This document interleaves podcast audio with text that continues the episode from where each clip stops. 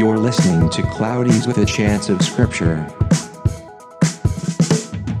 Let's just start in Genesis and move forward. Last week we met the serpent. We talked a lot about him and how he is, in a sense, an embodiment of Satan, as uh, the New Testament writers saw him.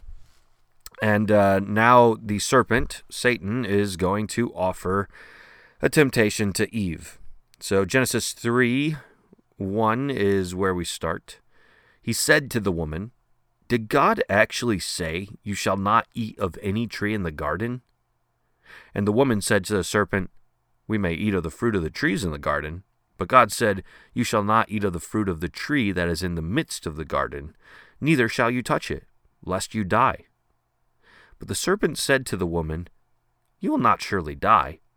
For God knows that when you eat of it, your eyes will be opened, and you will be like God, knowing good and evil. All right, that's where we're going to pause right there on verse 5, because this is where the whole conversation gets started as early as Genesis 3 5. Okay? Uh, so let me read that verse again. God knows that when you eat of it, your eyes will be opened, and you will be like God, Okay, so right here, we all naturally have this idea that uh, the um, ability to distinguish between good and evil, or to have that kind of knowledge, is to to be like God. But uh, here's something that a lot of us miss, and this is probably actually wise on interpret uh, on translators' parts, just due to the way that we would misunderstand it very greatly today. Okay. So the word for God is Elohim. Elohim can be translated in a uh, singular way or a plural way. Uh, in other words, you might have God or you might have gods, right? Uh, which would be like divine beings, okay? So, uh, right here, many translators uh, would point out that uh, the statement should be God the first time he's mentioned, and then gods the second time uh, the word Elohim is used. So here's what you heard For God knows that when you eat of it, your eyes will be opened, and you will be like God, knowing good and evil.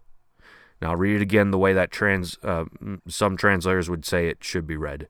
For God knows that when you eat of it, your eyes will be opened, and you will be like the gods, knowing good and evil. Now, how do we come to the conclusion that it's plural here? Uh, well, translators, you know, do their job to understand Hebrew well. But if you fast forward to verse 22, uh, perhaps you remember what God says later, right? He says, after they've eaten of the tree uh, that they weren't supposed to eat of, it says this in verse 22 Then the Lord God said, Behold, the man has become like one of us in knowing good and evil one of us. In other words, plural. He's become like one of the gods, knowing good and evil. Now, you might need to go back a few podcast episodes and listen to this. Um, but right here, behold, the man has become like one of us. Uh, people in Christian uh, world often say like God's talking about the Trinity, but we've already talked about this. Uh, God's talking about the heavenly host. Okay, uh, the angels, if you will. Because earlier in Genesis, if we were to rewind, we saw God say, Let us make man in our own image. Understand, God is the only creator. He's the only one who created. He said, Let's go make man in our image. But then it clearly shows that God then went and made man in his image. He was the one who did all of the work. Again, Michael Heiser says uh, uh, that it's like telling people, Let's go get pizza, you know? Then God paid for the pizza, but it was still like a statement before that. Let's all go get pizza. But then God was the one who initiated it, paid for it, made it, so on and so forth. Okay, so all that being said, the heavenly hosts are already present before uh, the creation of the earth. And when God is talking to spiritual beings throughout uh, these the creation story in Genesis, it, when he's talking in like plural form, let us make man in our image. He's telling the the heavenly hosts, I'm the only one who's going to make them, but you know, I'm kind of inviting you to watch what I'm going to do. Again, you fast forward to Job and you see Job talk about how uh, the spiritual beings rejoiced as they watch God create. So th- that right there, Job's image lines up with exactly um, the the creation story as as God said it, right? So right here, we shouldn't be thinking that God's saying he became like one of us, he became like part of the Trinity, because again, that concept is far far away from what uh, the Genesis writers were talking about because they didn't have that concept yet. So instead, God's talking to the heavenly hosts. And the heavenly hosts in this particular instance gets referred to as little g gods, okay? For God knows that when you eat of it, your eyes will be opened and you will be like the gods, knowing good and evil. Now, we are absolutely 100%, Christianity is 100% a monotheistic religion, okay? Uh, in other words, we believe that there is only one God. Only one God. There is one God who created everything, one God who uh, is responsible for spiritual creation, for physical creation. There is nothing that exists that Yahweh Himself, the one God, has created.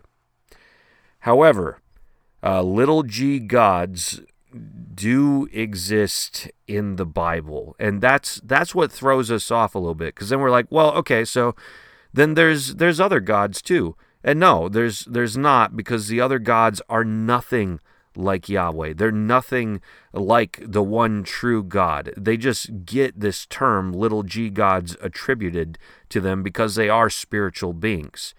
In fact, you even see human beings sometimes get this uh, the word gods attributed to them. I know that sounds weird, but fast forward to the famous scene of Saul trying to call up uh, uh, the Witch of Endor and asking the Witch of Endor to get a hold of Samuel, uh, since he's dead, to get a hold of him in the afterlife. You remember this? Uh, so if you were to go to 1 Samuel 28, you see this witch actually summon forth Samuel, his spirit, and the witch says to Saul in uh, 28:13, "I see a god coming up out of the earth." Right there, you actually have a statement that suddenly Samuel is is referred to as a little g god. What's that all about? And the easiest way to kind of explain it is that like spiritual beings um, sometimes in Old Testament language just become synonymous with the word little g God. They are spiritual beings and therefore they are sometimes referred to as spirits and sometimes referred to as gods, it seems. So you see this play out in other ways throughout uh, throughout the Bible. Okay, you see um, you see the angels often get known as gods or the sons of God. So there's all different kinds of angels. There's uh, cherubim, seraphim. You've got uh, um, watcher angels. You've got just angels, which are like messengers. That's kind of the interpretation of the word angels. But then um, you have, you know, just these various forms. But these angels sometimes get known as gods or sons of God.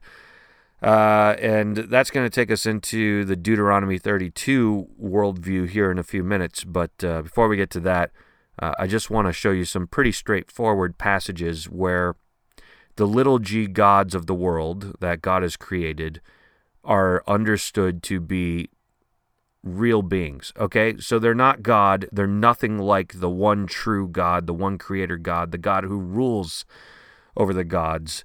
Um, but he is, uh, but uh, these beings are understood to be real. So 1 Corinthians 8, 4 through 6, in the New Testament, you find Paul say this Therefore, as to eating the food offered to idols, we know that an idol has no real existence, and there is no God but one. Right? He's saying just what I'm saying. There is only one God. But then he goes on to say, For although there may be so called gods in heaven or, or on earth, as indeed there are many gods and many lords, yet for us there is one God, the Father, from whom all things and for whom we exist, and one Lord, Jesus Christ, through whom all things through and through whom we exist. That right there is exactly what I'm saying, right? We sometimes think that uh, Paul's sarcasm means that he's he's uh, doesn't believe in the other gods, but he actually, you know, it's sarcasm in a sense that he's using sarcasm to insult the other gods, right? So let me read it with his tone that I think's really going on here. For although there may be so called gods in heaven or on earth, as indeed there are many gods and many lords, yet for us there is one God. So, in one breath, Paul is saying there is only one God, one capital G God, one God who made all beings. But at the same time, yeah, sure, there's so called many little g gods, many lords, but only God, only God, one God. So it, it sounds it sounds weird, but this is this is biblical monotheism, okay? Um, monotheism as we usually teach it today is just like uh, there's one God and all the other gods don't exist. But the Bible seems to believe that the other gods, while they were not God and they weren't even, you know, gods per se, they still were real spiritual beings that people were following. Uh, the Bible continues to paint this picture. 1 Corinthians 10:20 says, "What pagans sacrificed they offer to demons and not to God." That's a very important passage right there because it's now linking the false gods with demons. And, mm, mm, well, not all Christians believe that demons are real. I very much do. I've cast them out before, I've seen how real they are. Uh, but now you see Paul saying, like, those demons, those ones, those beings that you cast out, I mean, those right there, those are uh, the the spiritual figures hiding behind the false gods, if you will. And if you were to look deeper into the Bible, you'd see that there's different levels of, uh, um, just as there's different kinds of angels, there's also kind of different levels of of demons or different things that get classified as demons. So uh, it's not necessarily just like any demon you come across might be recognized as a little g god, but maybe some of the principalities and powers, which Paul also talks about, those might be recognized as as uh, especially the false gods out there. Okay. All right, uh, Revelation 9:20 also talks about demons being known as the false gods. It says the rest of mankind who were not killed by these plagues did not repent of the works of their hands, nor give up worshiping demons and idols of gold and silver and bronze and stone and wood, which cannot see or hear or walk. So right here you have John who wrote Revelation saying yeah, all those false idols that people worship, the beings that are behind those idols are are demons. In other words, they're real spiritual beings. They're not gods, but they do ex- they aren't they aren't nothing either, okay? So we've seen that the the false gods exist in the New Testament uh, as as beings that were thought to be real or as mm, demons that masquerade uh, as uh, you know, powerful entities.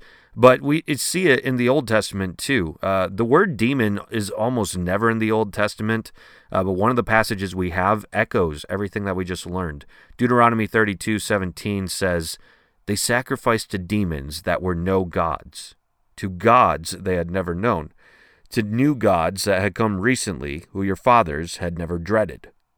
So, right there, in in the Old Testament, you've already have this uh, this connection between demons and between the little g gods. They are not just nothing. There is something on the other side. People are not just following like a a religion that they made up or a being that they made up.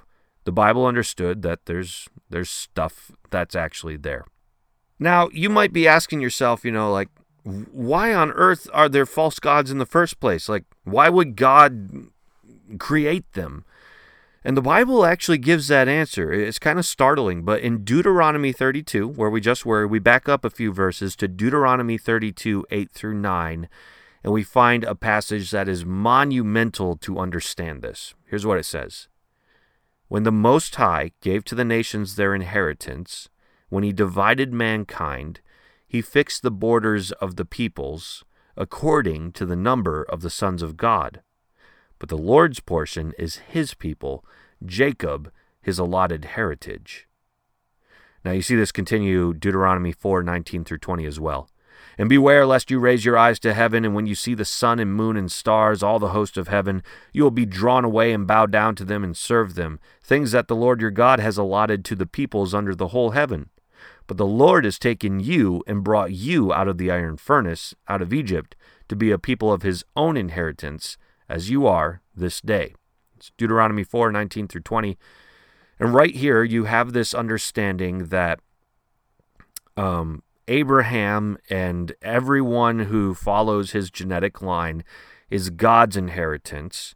While God has turned over other people groups, he's divided them up among other spiritual beings to take care of them. Okay? So this actually uh, traces back to the Tower of Babel. Uh, when he divided mankind and fixed the borders of the peoples, uh, he did that according to the number of the sons of God. That's what Deuteronomy 32, 8 through 9 says, and it's understanding that at Babel, when people got new languages, they were spread out. So uh, God, God looked at the sons of God, which were like uh, higher up the chain on the spiritual beings list of angels, if you will, and He uh, assigned each one of them, you take care of this group, you take care of this group, you take care of this group. And then as for God, He's like, there's one guy Abraham, that one, I get him, and everything that comes out of him is mine. So it seems like God sets up the world at the Tower of Babel to say, I'm going to put all my focus into this one genetic line, and uh, they're going to bless the earth, and they're going to uh, eventually, we're going to get Jesus out of this one genetic line, right? Uh, but in the meantime, all these other stubborn human beings who continue to not follow me, but instead they're making this tower. I told them to spread out. Instead, they've grouped up. Uh, instead of following me, they're all focused right here. You know what? I'm going to assign them to to others, and I'm going to start a new thing with Abraham. That's that's the story of the Tower of Babel. So that's a very important story for us, right? Okay, so um, what happens is apparently these uh, sons of God, whom God assigned over the other nations, they become corrupt. They don't do their job. So we learned in a previous podcast that angels, spiritual beings, are made in the image of God, just like we're made in the image of God, right? Uh, for let us make man in our image. That's what Genesis says. And if we believe that God is talking not to the Trinity, but to spiritual beings, then he's talking to people in his image, saying, All right, now let's go make man in our image. In other words, God's like, The same image I made you in, which is my image, now we're going to make physical imagers as well. Imagers in the heavenlies, imagers in the physical world. So you would think that if God put uh, spiritual beings in charge of nations after he divided them at Babel, then you would think that those spiritual beings are supposed to image God to the people that they are to rule over, right? My guess is that's how it started. Uh, from what we see is they eventually all become corrupt. All of these spiritual beings mess up. So Psalm 82 is the one that teaches us this. You fast forward to Psalm 82, and here's what you see God has taken his place in the divine council. In the midst of the gods, he holds judgment. Now, already you probably wouldn't have been able to hear this verse um, very easily, except for the fact that we now kind of have a better understand of God and the little g gods, if you will. So, God is pictured right here in a boardroom. He pulls together all of the gods whom he has assigned um, leadership to, and now he holds judgment. So, let's continue reading Psalm 82, 1 through 8. God has taken his place in the divine council. In the midst of the gods, he holds judgment. How long will you judge unjustly and show partiality to the wicked? Give justice to the weak and the fatherless. Maintain the right of the afflicted and the destitute. Rescue the weak and the needy. Deliver from the hand, deliver them from the hand of the wicked. They have neither knowledge nor understanding. They walk about in darkness. All the foundations of the earth are shaken. I said, You are gods, sons of the Most High, all of you. Nevertheless, like men you shall die, and fall like any prince. Arise, O God, judge the earth, for you shall inherit all the nations. This is a very, very powerful passage in light of everything we've been saying. God calls together all of the gods that he put in charge of nations, and then he judges them because they have done such a horrible job at imaging him. Uh, and some of the things that they haven't done, they haven't been taking care of the poor. Uh, they uh, seem to have teamed up with wicked human beings. They're not giving justice. They're afflicting human beings. Uh, they're not rescuing the weak and the needy. And God judges them for this. He tells them that they're going to die like men because of how badly they've done their job. And that, of course, takes us to Revelation, where spiritual beings are, are judged for what they've done and their lives are, are ended in the pit so that, uh, uh, you know, they can no longer continue to torture humanity in the way that they have. So here you find uh, God coming to judge the false gods. And the psalmist declares, Arise, O God, judge the earth, for you shall inherit all the nations. That right there is, is back to Babel, right?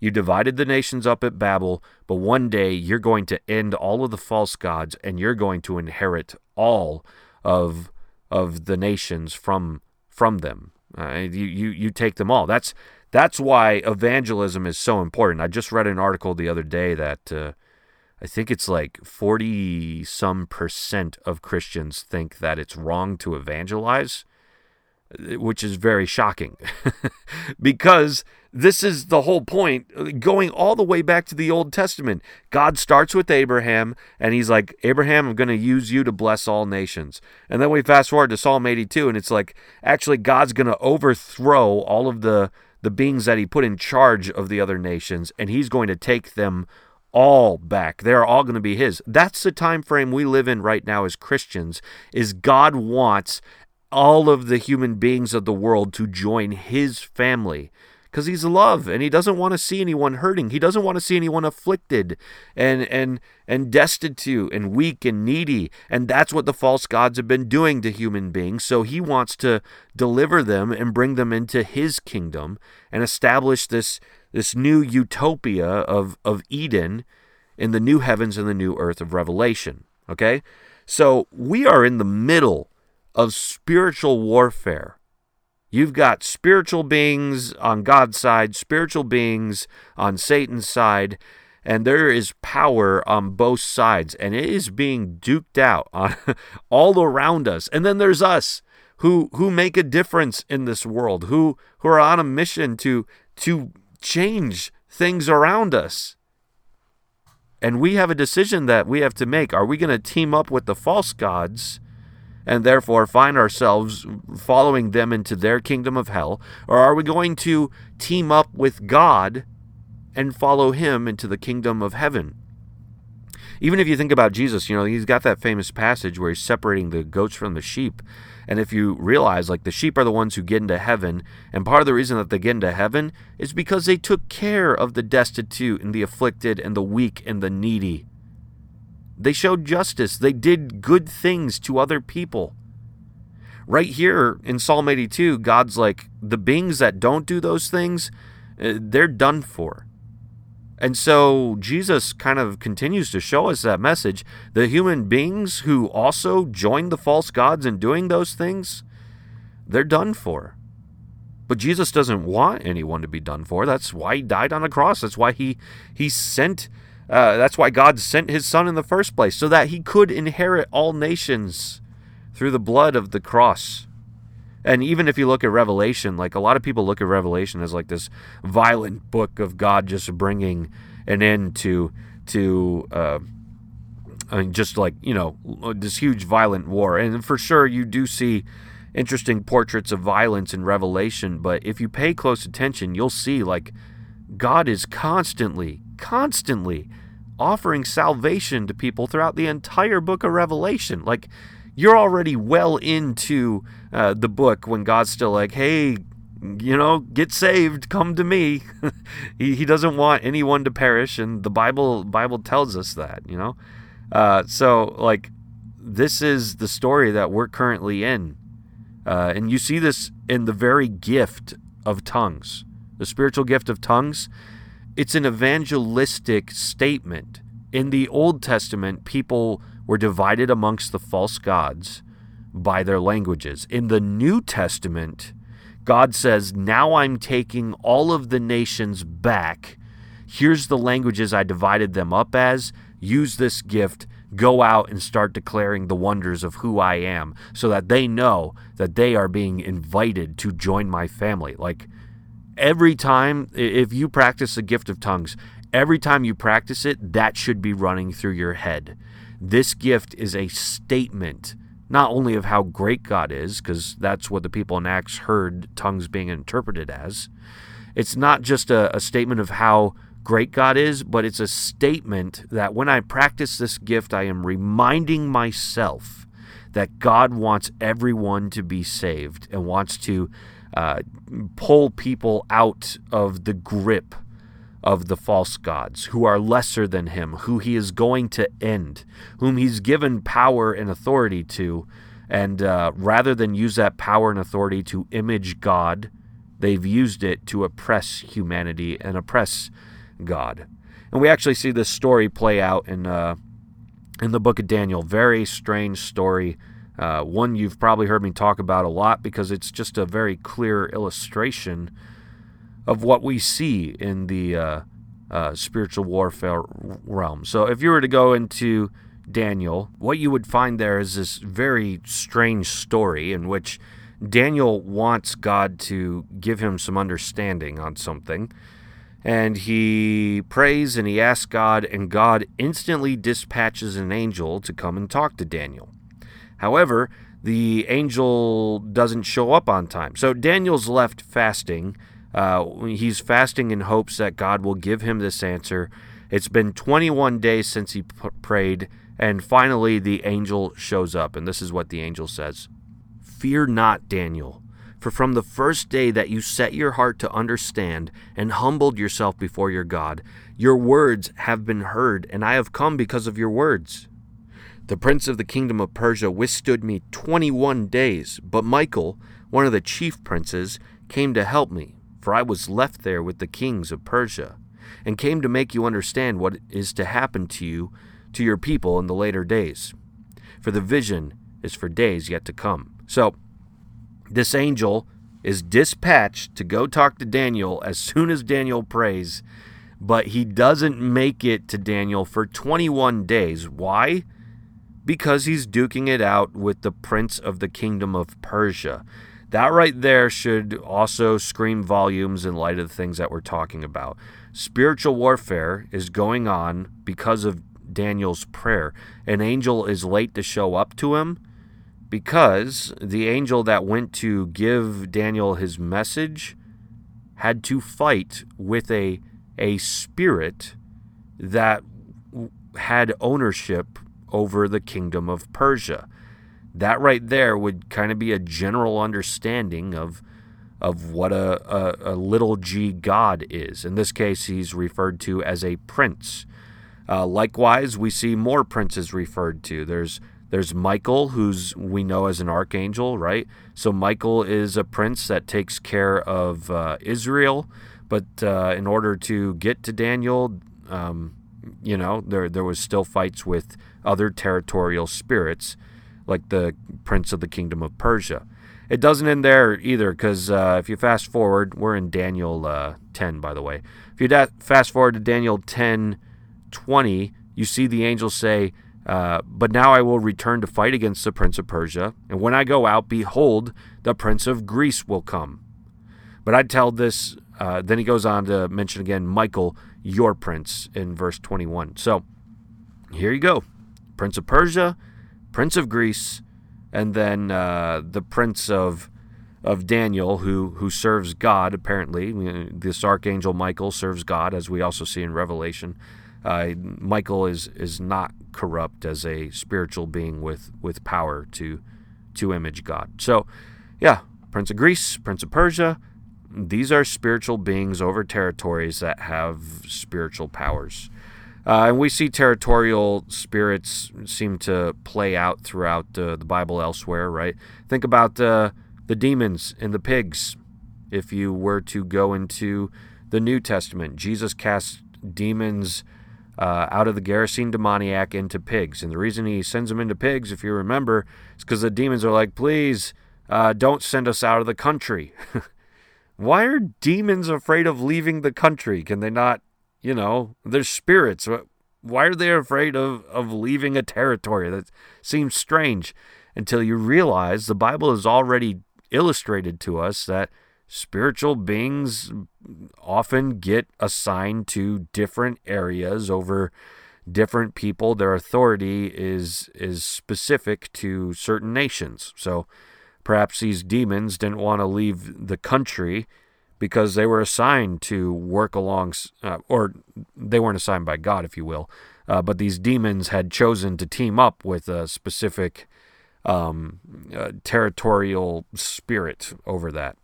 And I feel like if we just look throughout history, we see territorial spirits play out in other ways. I mean, I know it seems like everything always comes back to Hitler because it's such an extreme example. But when you look at the things that happened in Germany, especially because it was oppressive towards God's people, like it's just amazing that humanity could become like that. I mean, this was this wasn't that long ago, you know? This was in the 1900s. Suddenly in the midst of democracy, Hitler becomes a dictator and oppresses the Jews, overthrows all kinds of things. And when you look at even the rules that Hitler made for churches, they're clearly demonic rules. I mean, they get rid of, uh, you can't baptize children with water, with the Holy Spirit.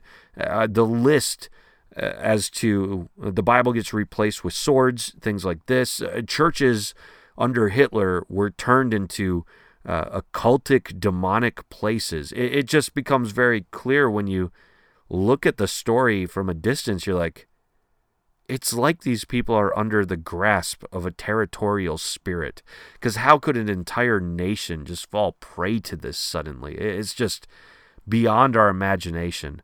And that's what I really like about uh, Wonder Woman, uh, you know, the recent DC movie, is that when they retell the Hitler story, they actually took on this idea that there was a, a false little g god that had basically taken over all of Germany and and kind of like kind of convinced them to to worship this false god and follow him into all the oppression that he brought upon Germany. So like Wonder Woman just paints a very interesting example of spiritual warfare. I know it's fiction. Of course, you don't have this superhero lady fighting off a false god to bring freedom uh, from the minds of of oppressed Germany following a false god. But it paints a very interesting image as to what very well could make sense as to what was going on in Germany when you look at the way that the Bible presents territorial uh, spirits. Okay.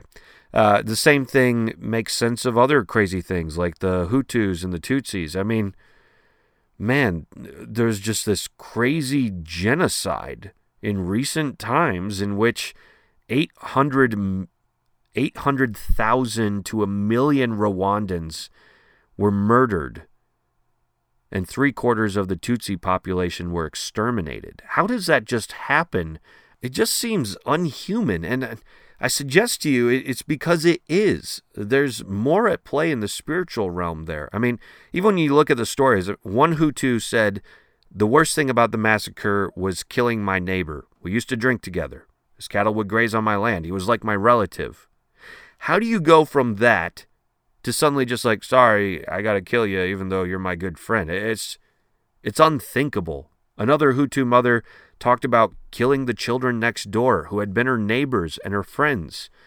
Someone just gave her a club and told them that uh, the Tutsis were her enemies, and so she went over and, and she killed them. Like, this is demonic fallen power kind of madness. It's beyond human. It's so much more than just uh, sociology, it goes much deeper than that. So, uh, I also do want to say this though, like the people who did these things are completely responsible, even if they were uh, being pushed or compelled by a false power to do such evils.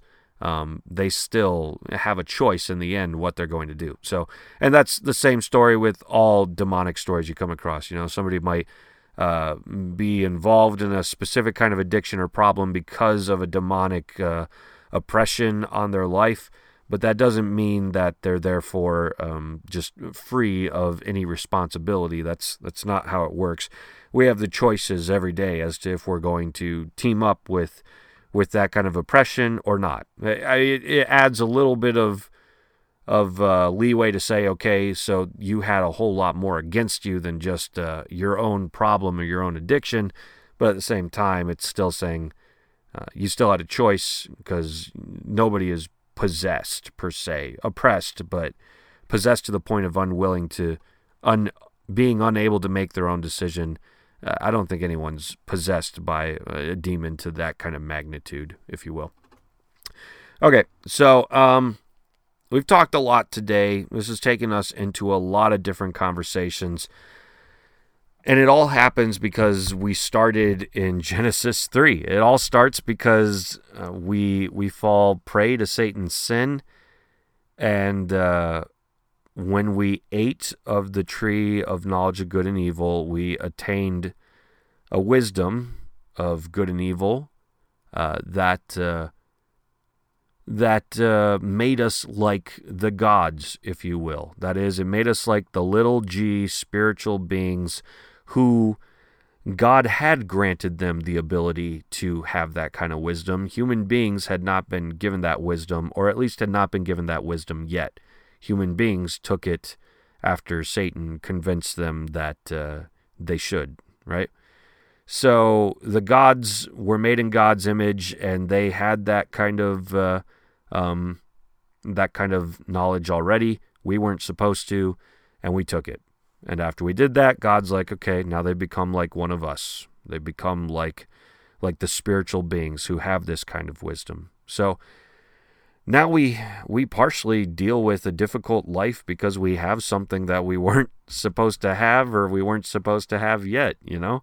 Uh, even if you think about the law, I mean, the law of the Old Testament is a long list of 600 rules to discern between good and evil, and it's given us so much uh, pain just to like try to live up to this this this law that's come with our knowledge. So I don't know. I, I just say all that uh, to try to give us a biblical worldview. Um, I think translators may feel oftentimes like they should say uh, they should translate that that singular capital G God to lowercase uh, plural gods. But the reason they don't do it is because in today's culture, if we read that, we'd be like, whoa, hold up. What do you mean gods? And we would turn that into heresy. We would be like, okay, so there's many gods, and we can choose any. It's it's uh, uh, polytheism. It's not monotheism. Monotheism is there's one God. Polytheism is there's many gods.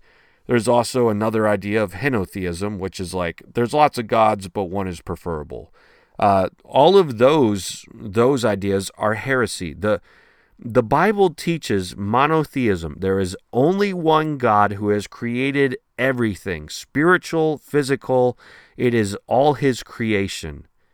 And some of the beings that he created are beings that the Bible is going to refer to, both in Old Testament and New Testament, as little g gods, whom could be also seen very easily as angels.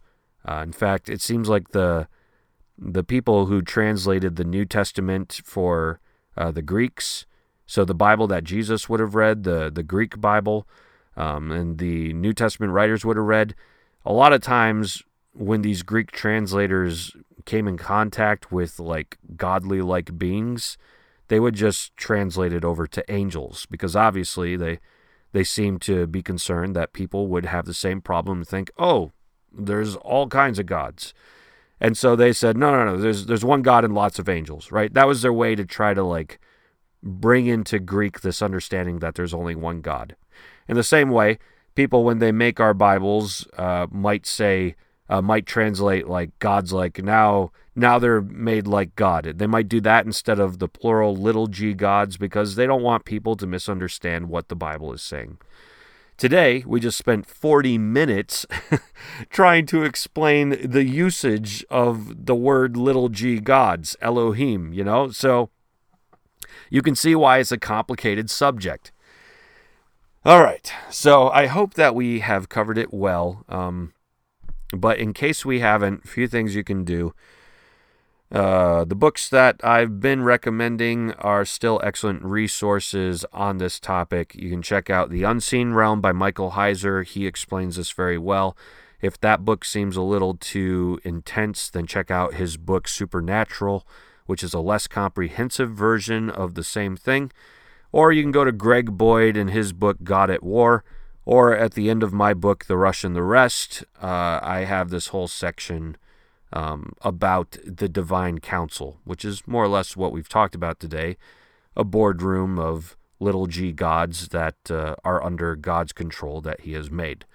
So uh, I'll even give you a free promo code if you just want to download the audiobook. I can give you that. Or if you want a digital version, a PDF, I can send that to you. So just go to our webpage and write in the contact format. Leave your name, email, and then send that to me so I can get you um, everything that I just said in a more uh, written form so it can, can help you out a bit.